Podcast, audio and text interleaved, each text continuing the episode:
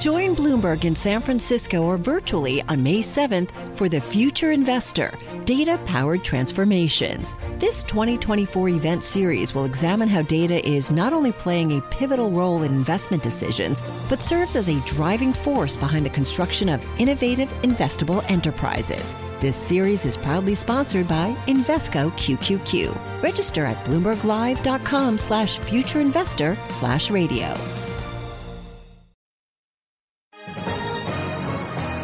Global business news 24 hours a day at Bloomberg.com, the Radio Plus mobile app, and on your radio. This is a Bloomberg Business Flash. From Bloomberg World headquarters, I'm Charlie Pellet. There you have it. Sound of the closing bell at the New York Stock Exchange as we wrap up trading on this Thursday, July 7th ahead of the jobs report tomorrow. We are brought to you by Sector SPDR ETFs. Why buy a single stock when you can invest in the entire sector? Visit sectorspdrs.com or call 1-866-SECTOR ETF. Stocks did pare losses. In the end, though, a down day for both the S&P 500 index and the Dow Jones Industrial Average. The Dow dropped 25 points, down 0.1%. S&P 500 index down 2 points. Nasdaq an up day there, up 17 points, an advance of 4 tenths of 1%. Crude oil uh, just above $45 a barrel, 45.21 right now. It fell 2.22 today. West Texas Intermediate down 4.7%. Brent down almost 5%. Gold down 5 tenths of 1%. Russ Koesterich is head of BlackRock's head of asset allocation. He was interviewed minutes ago right here on Taking Stock. Is there enough pressure in the domestic economy to give the Fed conviction that even if things do become a bit unstable in Europe, the U.S. economy is going to be all right? And it's worth remembering the last labor market report we had was disappointing. It suggested maybe some of the momentum is coming out of the U.S. economy, maybe it's coming out of the U.S. labor market. And in that context, I don't think the Fed feels the need to rush. And Ira Jersey is senior client portfolio manager at Oppenheimer, also interviewed right here on Taking Stock. I mean, we have to keep in mind, like one of the other aspects of all of this is yes, it's true that the Fed might not hike, but even if the Fed were to hike once this year and a couple of times next year, um, that wouldn't necessarily impact the 10-year Treasury that much. That really is going to impact two-year Treasuries, which right now have you know, more or less priced out hikes for the almost the next year and a half. And the 10-year right now is down 530 seconds, looking at a yield there of 1.38%. 402 on Wall Street. Now let's take a look at other news from around the world on Bloomberg Radio. Thank you, Charlie. From the Bloomberg Newsroom, I'm Ramy Inocencio.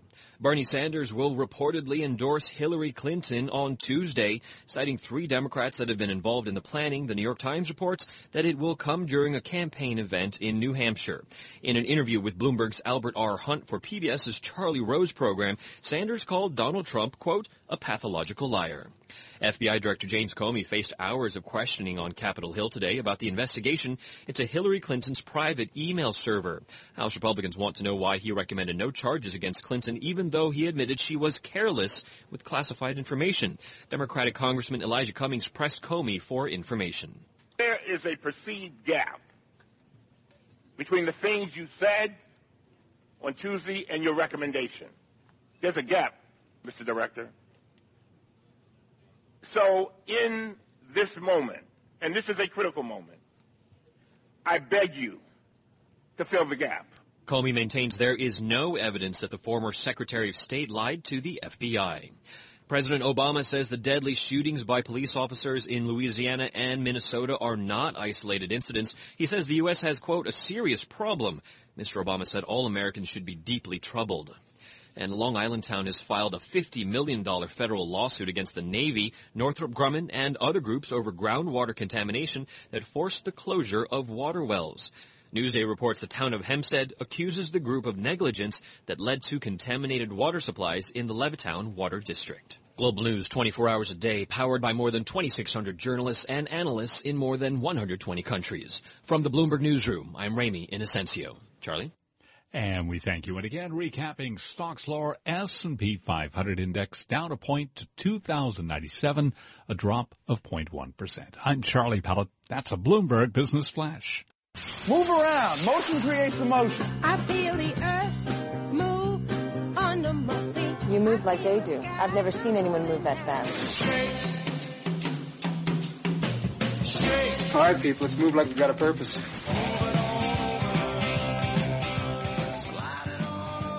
Company's called Movers and Shakers. They cost a little more, that name cracked me up.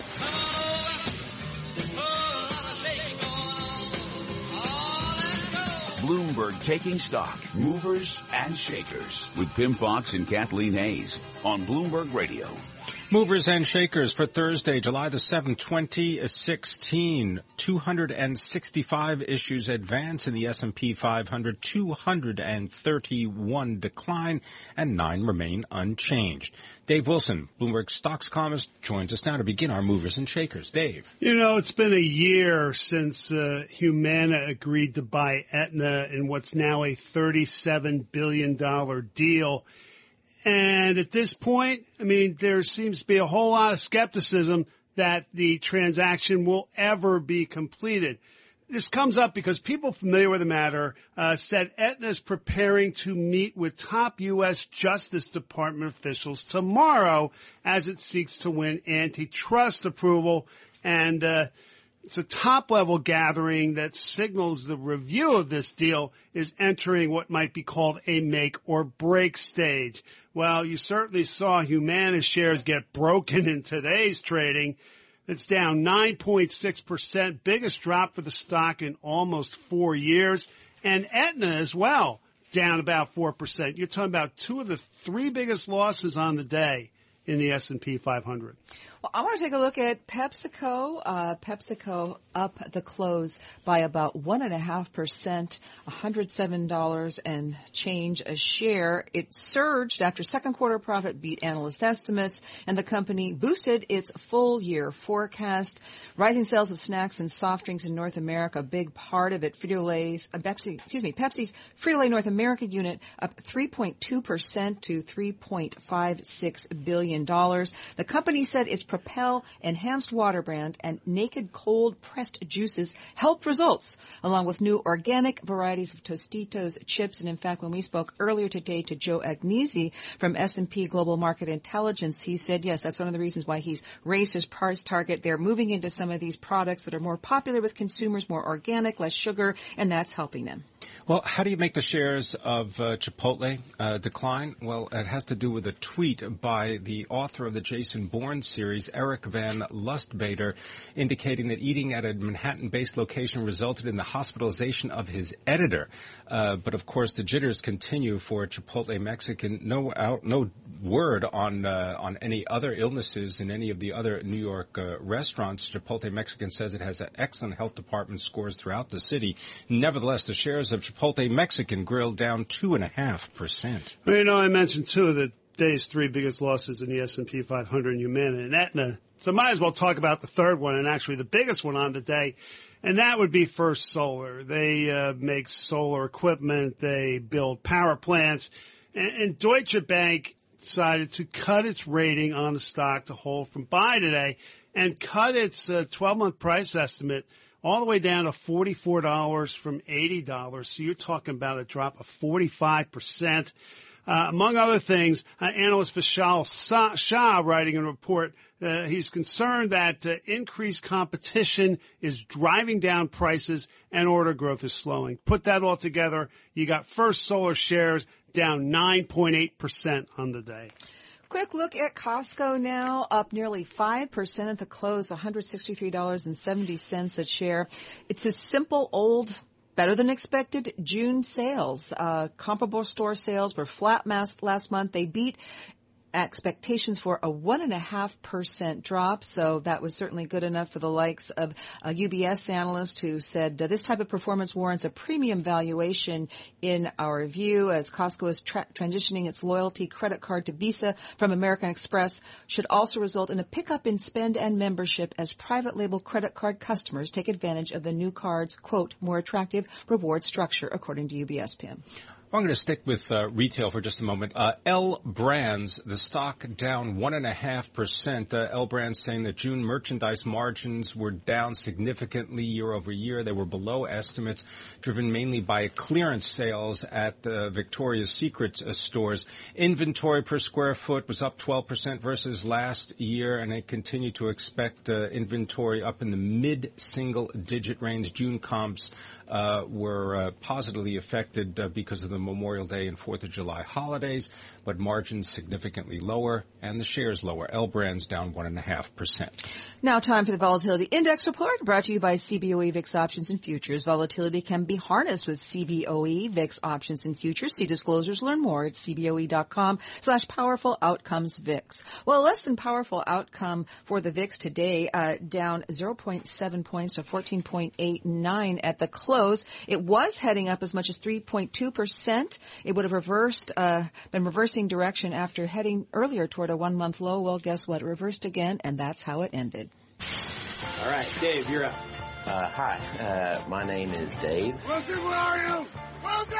Just what do you think you're doing, Dave? We're going for a price on Wilson. Open up the door, it's Dave! Who? Dave! Hey, Mr. Hey, Mr. Wilson, go ahead. Be energized about your stock of the day. And that would be Energizer Holdings, a company you can call a spinoff of a spinoff. Back in 2000, the battery maker gained independence from Ralston Purina. Last year, the company was separated from its household product business, which was renamed Edgewell Personal Care. Energizer shares traded under the ticker ENR. They're up and down the first seven months or so of post-spinoff trading. Since then, they've behaved like the company's namesake bunny. They've kept going and going and going up. On Monday, Energizer traded a record $53.41, which brought the stock's gain since the breakup to 57%. Today, Energizer couldn't keep going. The stock retreated after Jefferies cut its rating to hold from buy. Analyst Kevin Grundy wrote in a report that the shares look fully valued. Grundy also cited pressure on Energizer's newly acquired air freshener maker, Handstands. The company was bought for $340 million in a deal completed last week. Uh, Energizer fell as much as 6.6% in the wake of Jefferies' rating cut. That said, stock made back some of those losses in afternoon trading and closed the day with a loss only about half as much. Uh, that would be 3.4%. Dave Wilson, thank you so much on Energizer Holdings, his stock of the day. I'm Kathleen Hays along with Pimm Fox. This is Taking Stock and this is Bloomberg.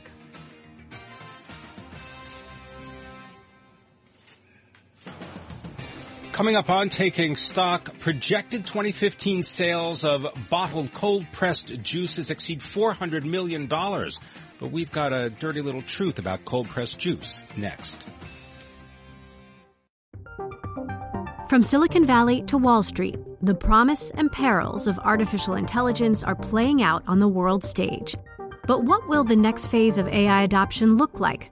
Which companies, from big tech to startups, will dominate? And where do the risks and unintended consequences lie? I'm Emily Chang. Join me at Bloomberg Tech in San Francisco, May 9th, to answer many of the industry's burning questions, alongside Snap's Evan Spiegel, Xbox President Sarah Bond, OpenAI's Brad Lightcap, top researcher Dr. Fei Fei Li of Stanford, and many more. More details and just a few tickets left at bloomberg.com slash techsf.